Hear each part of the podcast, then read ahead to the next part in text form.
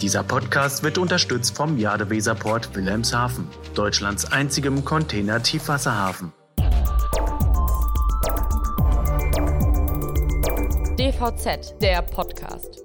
Herzlich willkommen beim DVZ Podcast. Mein Name ist Sebastian Reimann. Ich bin der Chefredakteur der DVZ, der Deutschen Verkehrszeitung. Und in unserer heutigen Folge soll es um die Digitalisierung der Logistik gehen. Diese hat im Zuge der Corona-Pandemie noch einmal reichlich Fahrt aufgenommen. So heißt es zumindest. Aber stimmt das überhaupt? Reicht es? Und wie können Logistikdienstleister ihre Prozesse und ihr Geschäftsmodell nachhaltig digitalisieren?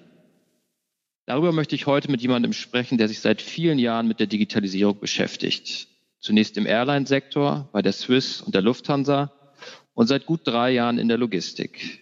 Mein Gast ist Luca Graf, der Head of Digital Innovation bei DSV. Herr Graf, ganz herzlich willkommen bei uns im DVZ Podcast. Freut mich sehr. Vielen Dank, Herr Reimann. Vielen Dank für die Einladung.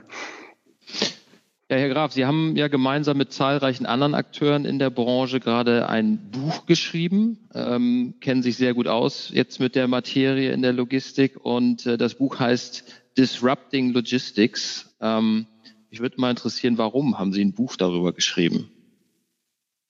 Ja, wir sehen einfach, dass man mit Technologie auch in der Logistik sehr viel anfangen kann, äh, dass die digitale Transformation der Logistik zu neuen Effizienzen und besseren Kundenerlebnissen äh, verhelfen kann. Und äh, ja, wir wollten da einen Überblick verschaffen, was da alles so passiert und möchten mit dem Buch begeistern und auch die Kreativität der Akteure in der Logistik wecken, sich noch, noch stärker mit den neuen Technologien auseinanderzusetzen. Und wir haben da viele, viele Beispiele Beispiele aus ganz verschiedenen Bereichen der Logistik gebracht, ähm, wo die te neuen Technologien helfen, äh, eben besser zu werden. Und wie Sie das schon gesagt haben, gerade in der Corona-Zeit ähm, kann das sehr, hat, das hat es sich gezeigt, dass das sehr nützlich sein kann.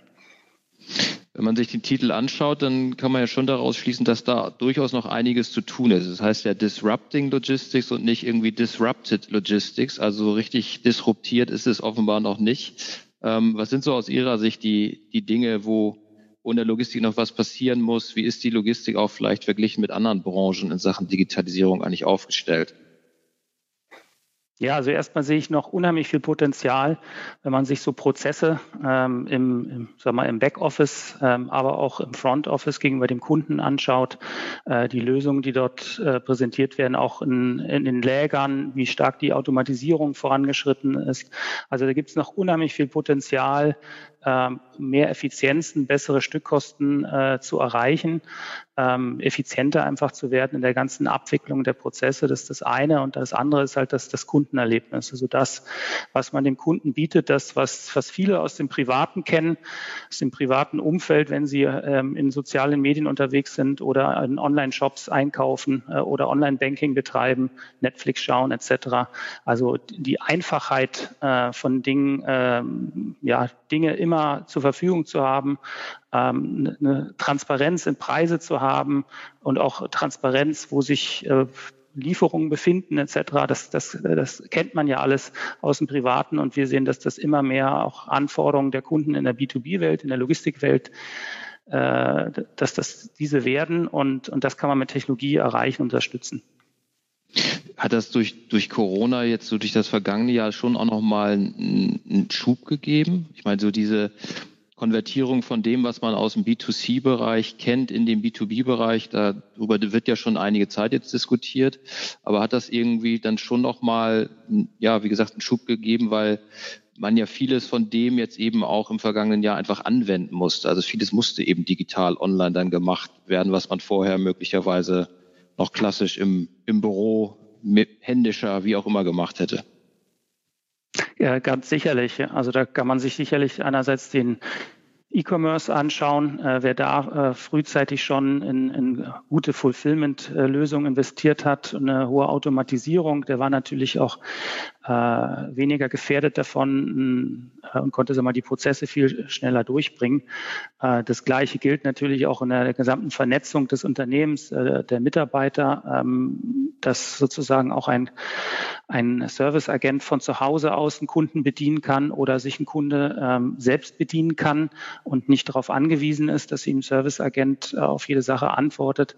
Also ich glaube, einfach sagen, wer, wer schon im Vorfeld äh, da investiert hat, das hat sich sicherlich ausgezahlt und die Notwendigkeit, Technologie zu nutzen, um Dinge effizienter und besser zu machen, ähm, die wird jetzt sicherlich nochmal ganz stark äh, beschleunigt. Das, das sieht man, dass viele Akteure jetzt auch nochmal gesagt haben, jetzt erst recht ähm, in die automatisierende Technik, Technologie zu investieren.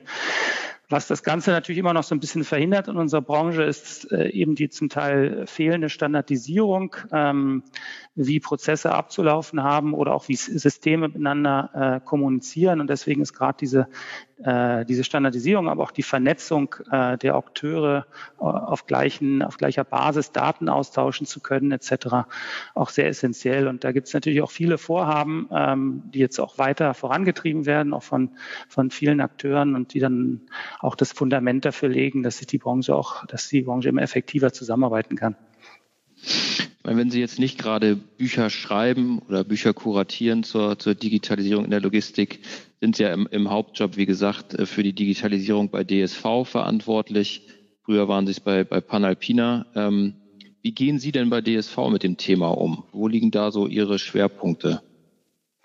Es sind ganz äh, verschiedene Ansätze. Da geht es natürlich erstmal um, um, um die Kernprozesse auch und um eben die äh, Prozessautomatisierung. Da setzen wir natürlich stark auch auf unsere, die Weiterentwicklung unserer äh, TMS-Systeme, die uns da sehr viel Effizienzgewinne bringen sollen. Ähm, wir sind auch dabei, ein, ein, neues TMS einzuführen in einer der Divisionen.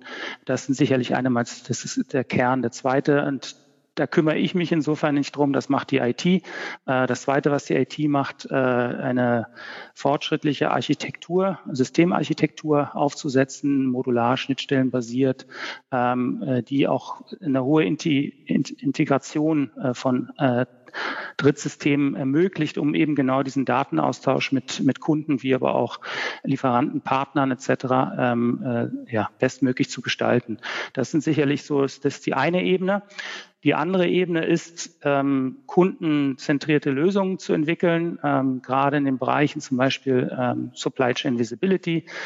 Ähm, da, das ist, da gehen wir demnächst mit einer Lösung live, wo wir äh, Live-Tracking im Cargo-Bereich anbieten oder auch äh, Monitoring von äh, zum Beispiel Temperatur und, und anderen Determinanten, die wichtig sind und auf deren Basis wir dann auch Vorhersagen machen können über äh, die Ankunftszeiten, ähm, äh, also das ist ein zweites Projekt, dem wir gearbeitet haben, um eben Ankunftszeiten gerade im Straßengüterverkehr äh, besser vorherzusagen. Und darauf kann man dann immer aufbauen. Also das ist so die zweite Ebene von, ich sag mal, kundennahen Lösungen, ähm, äh, die die Kunden brauchen und nachfragen. Dazu gehört natürlich ohne weiteres auch unser Kundenportal äh, MyDSV, ähm, wo wir halt ähm, sofort Quotierungen äh, bieten, äh, Buchungen, eben dieses Track and Trace oder dieses Live-Tracking integrieren. Und das ist die zweite Ebene. Es gibt aber noch eine dritte Ebene, ähm, mit der wir uns halt auch beschäftigen, dass wir einfach äh, sagen, äh, Digitalisierung ist auch die Möglichkeit, neue Dienstleistungen äh, dem Kunden anzubieten, neue Produkte, digitale Produkte, ähm, Zusatzdienstleistungen und die können in die in Finanzdienstleistungen auch gehen, ähm, äh, wo sich der Kunde dann eben aber auch damit online digital äh, bedienen kann. Äh, das kann auch in die Richtung gehen äh, von Leistungen im, im E-Commerce oder natürlich auch vor allem na, das Thema Nachhaltigkeit ähm, äh, sehen wir sehr wichtig an wird bei uns auch sehr groß geschrieben. Das heißt, Produkte zu entwickeln, um nachhaltige Transporte zu ermöglichen. Ähm, ja, das ist so ein ganz breiter Fächer und das nennen wir alles sozusagen Investitionen in Technologie und die Digitalisierung, um diese, ja, die Effizienz und dieses Kundenerlebnis äh, zu verbessern. Wenn wir uns mal so, so schrittweise die drei Bereiche angucken, was man so als Logistikdienstleister mit der Digitalisierung im Grunde anfangen kann. Und wir fangen mal an bei dem ganz klassischen Bereich, ich sag mal dem operativen Bereich, da spielt das TMS eben eine Rolle. Ähm, muss man da jetzt so durch, durch Covid-19 auch umdenken und beispielsweise die, die Mitarbeiter nochmal irgendwie anders adressieren, nochmal anders einbeziehen? Ich meine, früher war die Welt, ich habe ein leistungsfähiges TMS, muss ich haben, aber die sitzen alle im Büro und äh, äh, betreiben und bearbeiten das TMS von da aus. Jetzt sitzen die alle irgendwie im, im Homeoffice sozusagen und werden es möglicherweise ja auch künftig noch zu Teilen äh, dann machen. Muss man dann irgendwie, weiß nicht, über Apps nachdenken, um das den, den Mitarbeitern dann von überaus irgendwie zugänglich zu machen oder, oder wie geht man dann daran? Ja, also grundsätzlich ist erstmal eine, eine wichtige, die, ist es erstmal wichtig, die IT-Infrastruktur stark genug zu machen. Und mhm. da zahlt es sich sicherlich aus, wer auch frühzeitig in, in cloud-basierte Systeme äh, investiert hat.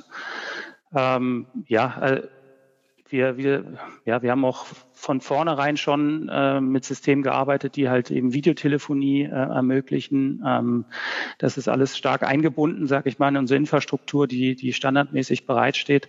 Insofern war das schon mal ein guter Startpunkt. Das kann man natürlich jetzt weiter ausbauen. Was da jetzt die, die IT-Kollegen in dem Fall genau vorhaben, kann ich gar nicht sagen. Ähm, aber es ist zumindest äh, sicher so, dass wir jetzt während der Krise gelernt haben, dass Dinge von zu Hause aus gehen, die mhm. man vielleicht vorher für auch nicht für möglich gehalten hat, wo man auch vorher gesagt hat, dass eigentlich Homeoffice auch äh, gar nicht an der Tagesordnung ist und dass man gesehen hat, dass das funktioniert äh, in vielen Bereichen, selbst im Vertrieb. Ähm, wo wir auch halt drüber nachdenken, wie man das halt nachhaltig und äh, langfristig nutzen kann, dass man auch Vertrieb virtuell äh, gestalten kann. Nicht für alles, aber für vieles.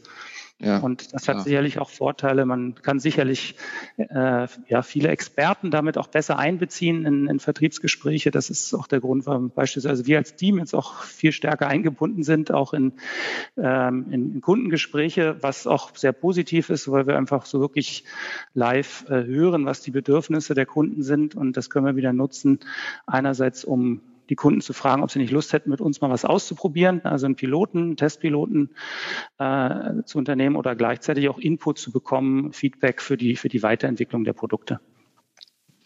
Der zweite Bereich war ja so, dass auf, ich sag mal, bestehenden Produkten aufsetzen und die digitalisieren. Also dieses Live-Tracking, haben Sie ja gerade gesagt, ähm, ist ein, ist offenbar ein sehr wichtiges Tool mittlerweile. Ist das eigentlich technisch sehr komplex? Weil das ist immer so, das, was ich so mitbekommen hatte, das ist schon eine Herausforderung, wirklich jede Sendung in Anführungsstrichen an jedem Ort der, der Welt auch zu jeder Zeit irgendwie aufzuspüren sozusagen. Ja, das ist, also erstmal ist es natürlich eine Zusatzdienstleistung. Es gibt natürlich sozusagen die Standardleistungen, da werden dann halt die typischen Meilensteine äh, übermittelt.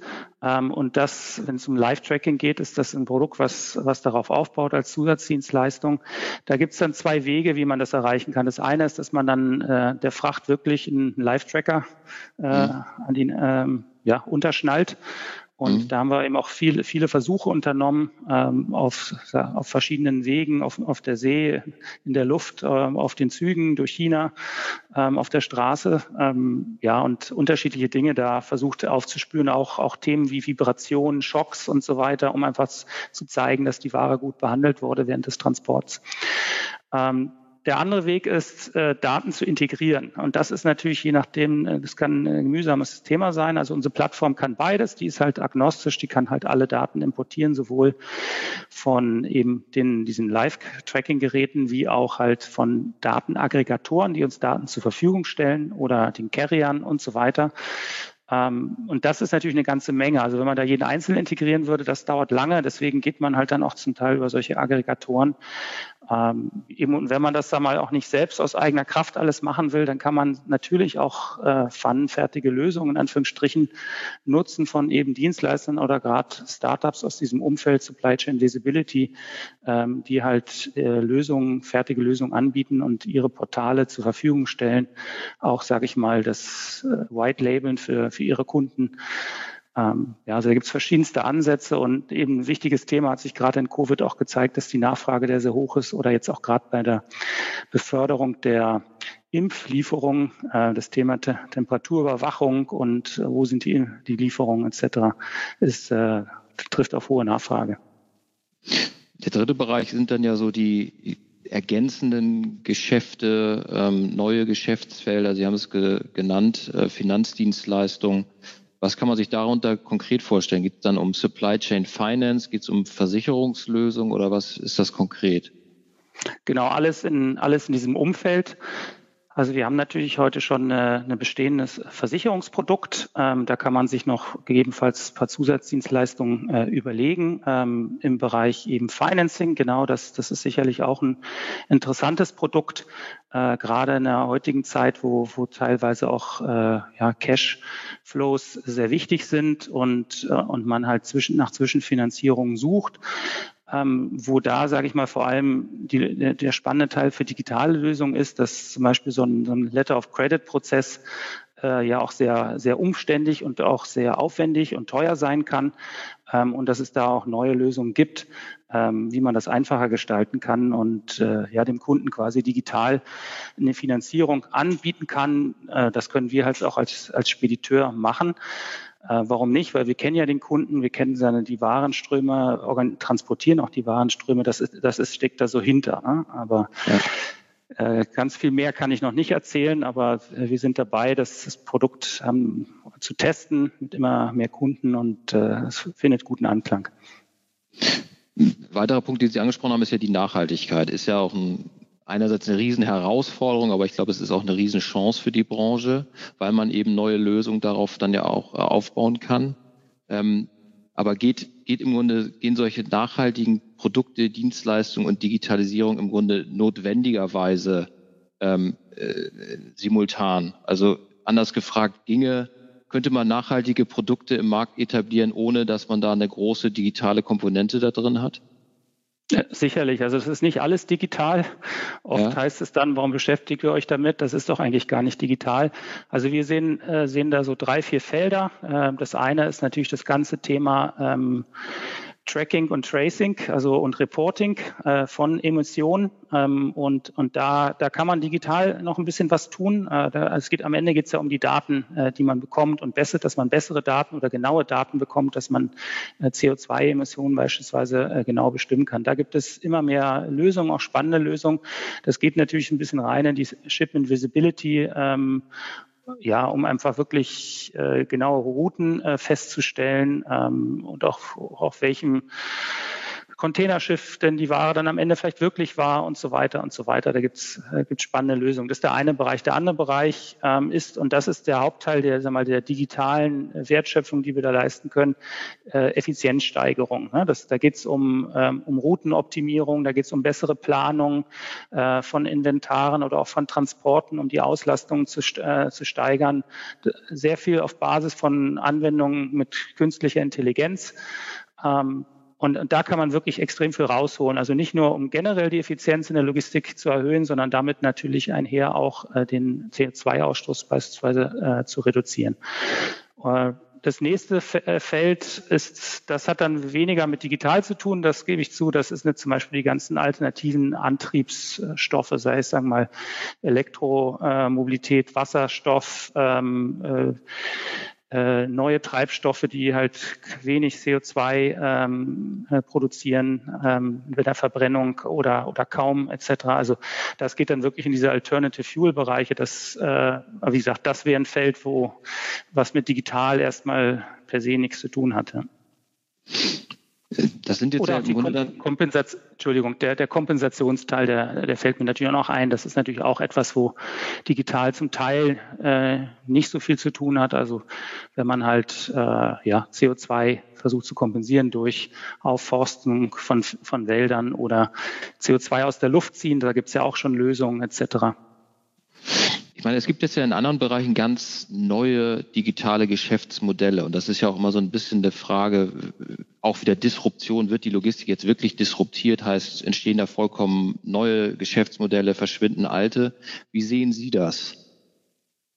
Auch in dem Feld glaube ich, dass da neue Geschäftsmodelle ähm, entstehen wenn man so mal an das an die Idee denkt, ähm, ja, die Zertifikate äh, zu handeln, äh, Carbon Credits äh, auf dem Markt äh, zu handeln.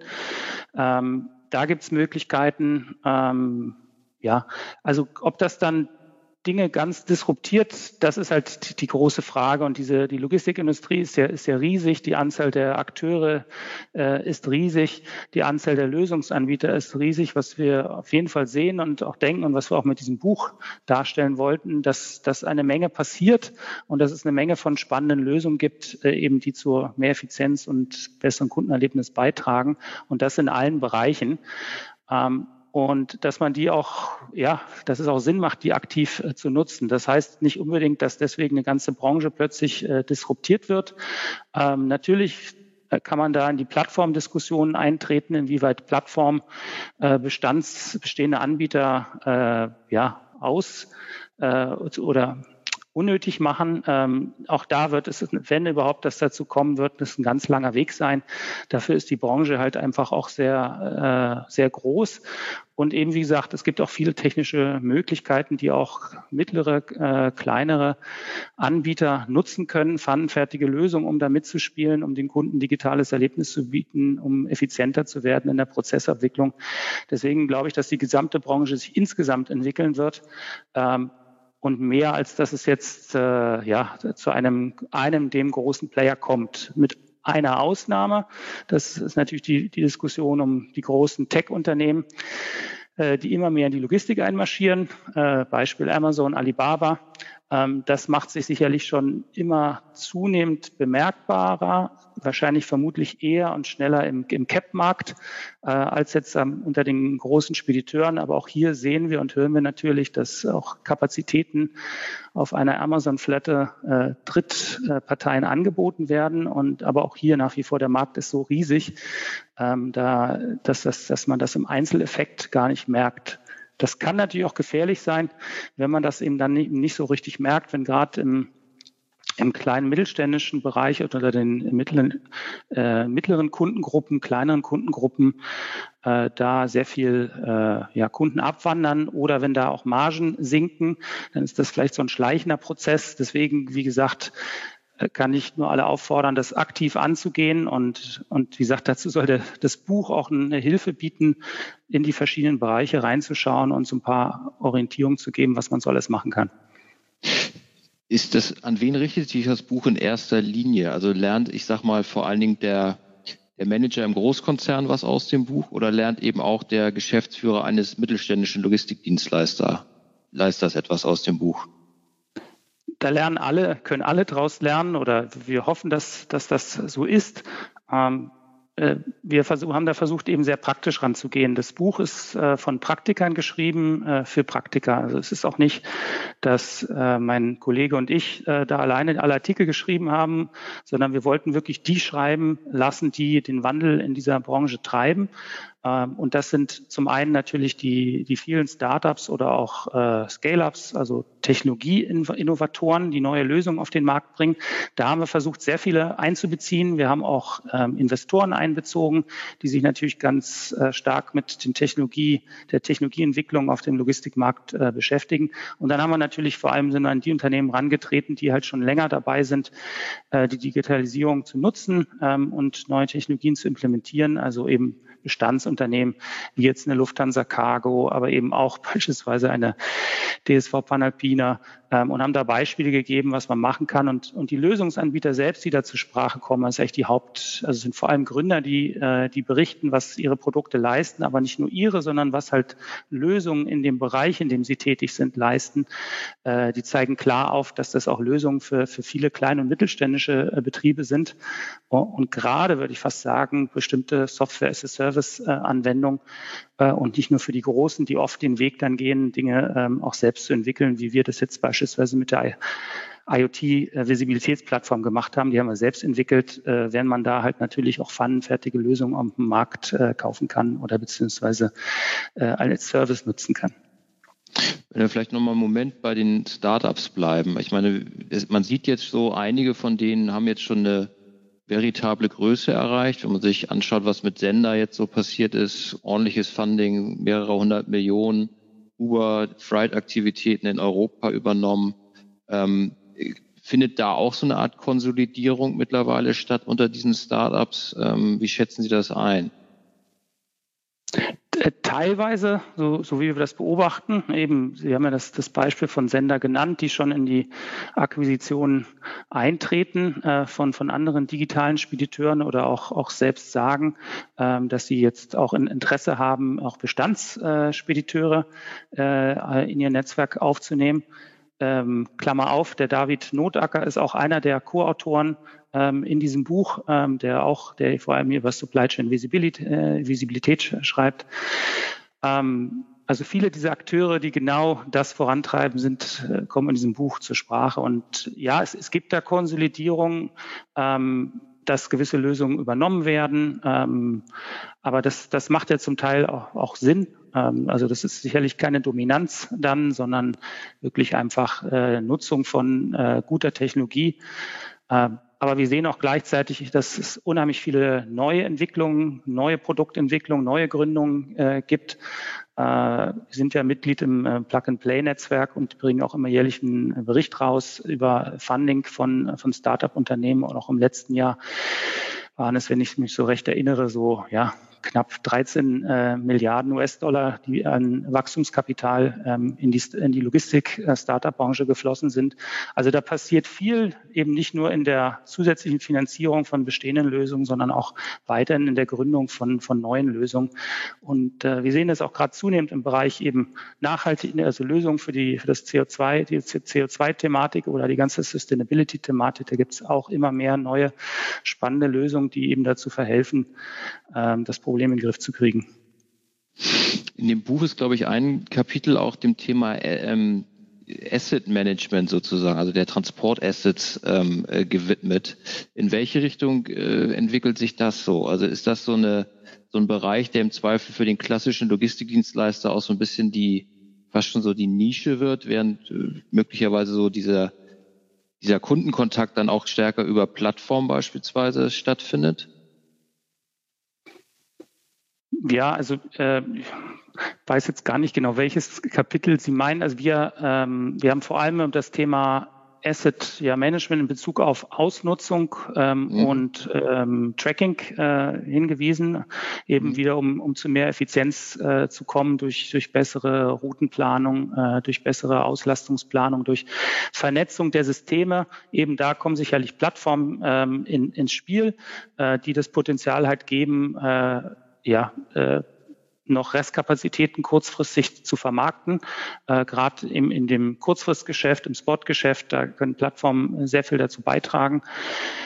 Ähm, ja, das, das ist ein Teil, wo, ähm, wo, wo, wo ich das, das eine, wirklich eine positive Entwicklung sehe, um halt eben genau zu der besseren Effizienz äh, zu kommen.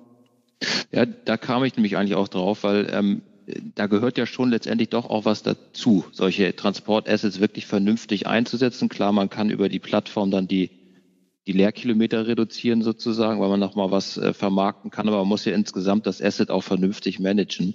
Und mein Eindruck ist manchmal so, dass die, dass die Startups dieses operative Know-how sich dann ja an einem gewissen Punkt doch irgendwie holen müssen. Also auch so digitale Speditionen fangen dann an, irgendwann mal äh, erfahrene Praktiker dann doch einzustellen und man merkt an der Stelle dann doch, dass, dass man auch nicht alles digital machen kann sozusagen.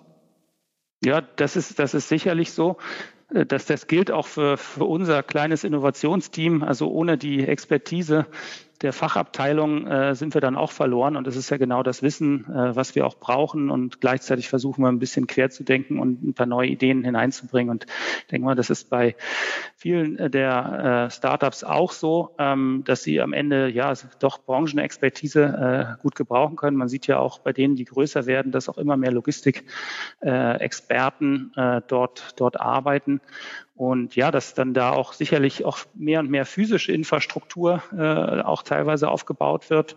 Ähm, denn am Ende äh, geht es ja da auch um, um Lagerung oder es geht darum, um Prozesse äh, überwachen zu können und für den Kunden äh, Ausnahmen handeln zu können. Und das, äh, das kommt darauf an, eben, wie stark man, sage ich mal, operativ mit solchen Geschäftsmodellen tätig wird oder wie stark man rein in der in dem Vermarktungsansatz unterwegs ist und einfach Nachfrage und Angebot auf einer Plattform zusammenbringen möchte. Ja. Vielleicht können wir zum Abschluss nochmal so über technologische Trends und Technologien sprechen. Ähm, ein Stichwort ist natürlich KI, ähm, künstliche Intelligenz. Ähm, wie schätzen Sie deren Auswirkungen auf die Logistikbranche konkret ein? Ja, das ist für mich vielleicht die, sag mal, die Technologie, die äh, das stärkste Potenzial hat äh, für, für die Logistikbranche, weil es einfach äh, vielfältigste Anwendungen äh, gibt. Am Ende geht es ja immer dabei um Daten, äh, Daten zu verarbeiten ähm, durch Algorithmen und, und diese, diese Algorithmen letztendlich eben selbst lernt äh, zu machen, dass sie sich immer weiter äh, verbessern oder die Datenbasis immer besser wird und die Entscheidungen, die letztendlich von so einem Algorithmus äh, getroffen werden. Und da gibt es eben ganz viele Anwendungsfälle, ähm, sage ich mal, sowohl in der Planung, ähm, wenn es um die Vorhersage von, von Nachfrage geht, ja, oder auch eben Planung eben von Routen, ähm, äh, Planung der Auslastung etc. Also das ganze Bereich Planung, da gibt es ein großes großes äh, Anwendungsfeld. Ein weiteres Anwendungsfeld ist äh, sicherlich im Bereich Pricing. Äh, da kann man unheimlich viel rausholen. Das macht uns ja doch, sagen wir, sagt man ja oft immer die Airline-Branche vor, die, und zwar auf der Passagierwelt, wie, wie stark man dort schon mit Dynamic Pricing-Algorithmen arbeitet und, und nicht nur vergangenheitsbezogene Daten einbezieht, sondern auch ganz viele Echtzeitdaten, Trenddaten, um halt zu einer wirklich guten Vorhersage äh, zu kommen, zu welchem Preis man denn halt eine Leistung abbieten kann.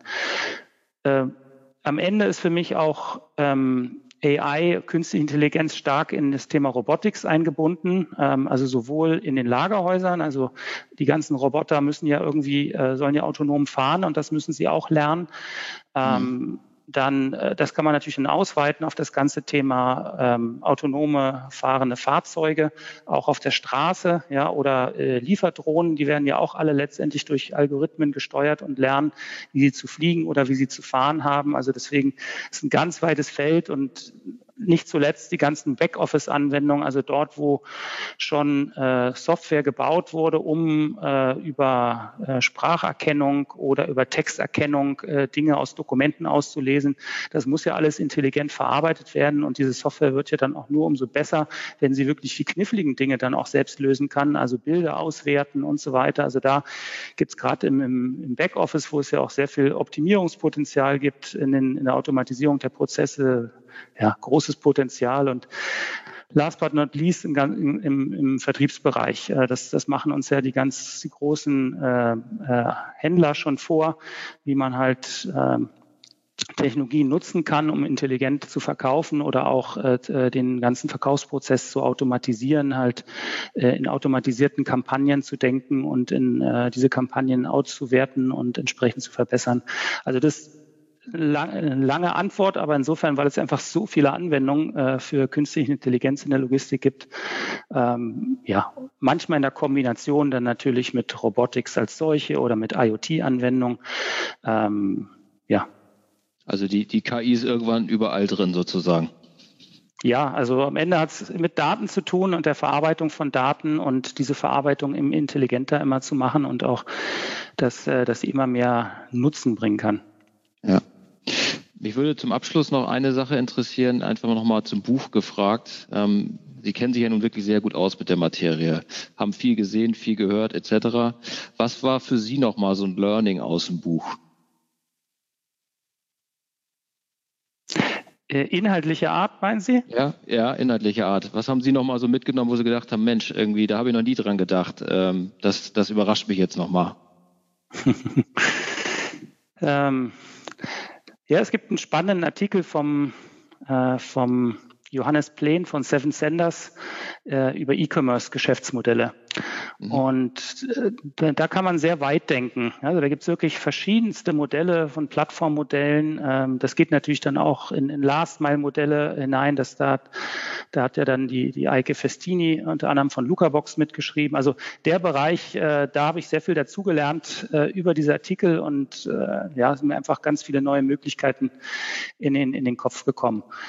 Das gleichzeitig, was ich festgestellt habe, eben dieses Buchkonzept wurde ja vor anderthalb Jahren so angefangen aufzusetzen und ich bin dann ja auch erst im, von dem Jahr dazugekommen. Äh, und das ein Thema hat eben in der Zeit rasant an Fahrt gewonnen. Ähm, und das haben wir im Buch noch gar nicht so stark ähm, aufgegriffen, aber das wäre sicherlich das Potenzial für ein Folgeband im Prinzip, das ganze Thema Nachhaltigkeit, also Nachlösungen der Nachhaltigkeit, das da merkt man schon immer, das Buch liefert sehr viel Basisansätze eben. Es geht ja eben ganz stark um Effizienzansätze, Automatisierungsansätze dabei. Aber da, äh, ja, da könnten wir noch ein paar Kapitel dazu schreiben und aber wie gesagt, die Basis ist gegeben und äh, wer weiß, vielleicht gibt es auch noch mal eine Fortsetzung. Ja, dann bin ich gespannt. Herr Graf, ganz herzlichen Dank für das Gespräch, war sehr spannend. Vielen Dank für die Einladung nochmal. Dankeschön. Dankeschön. Dieser Podcast wurde unterstützt vom Jadeweserport Wilhelmshaven, Deutschlands einzigem Container-Tiefwasserhafen.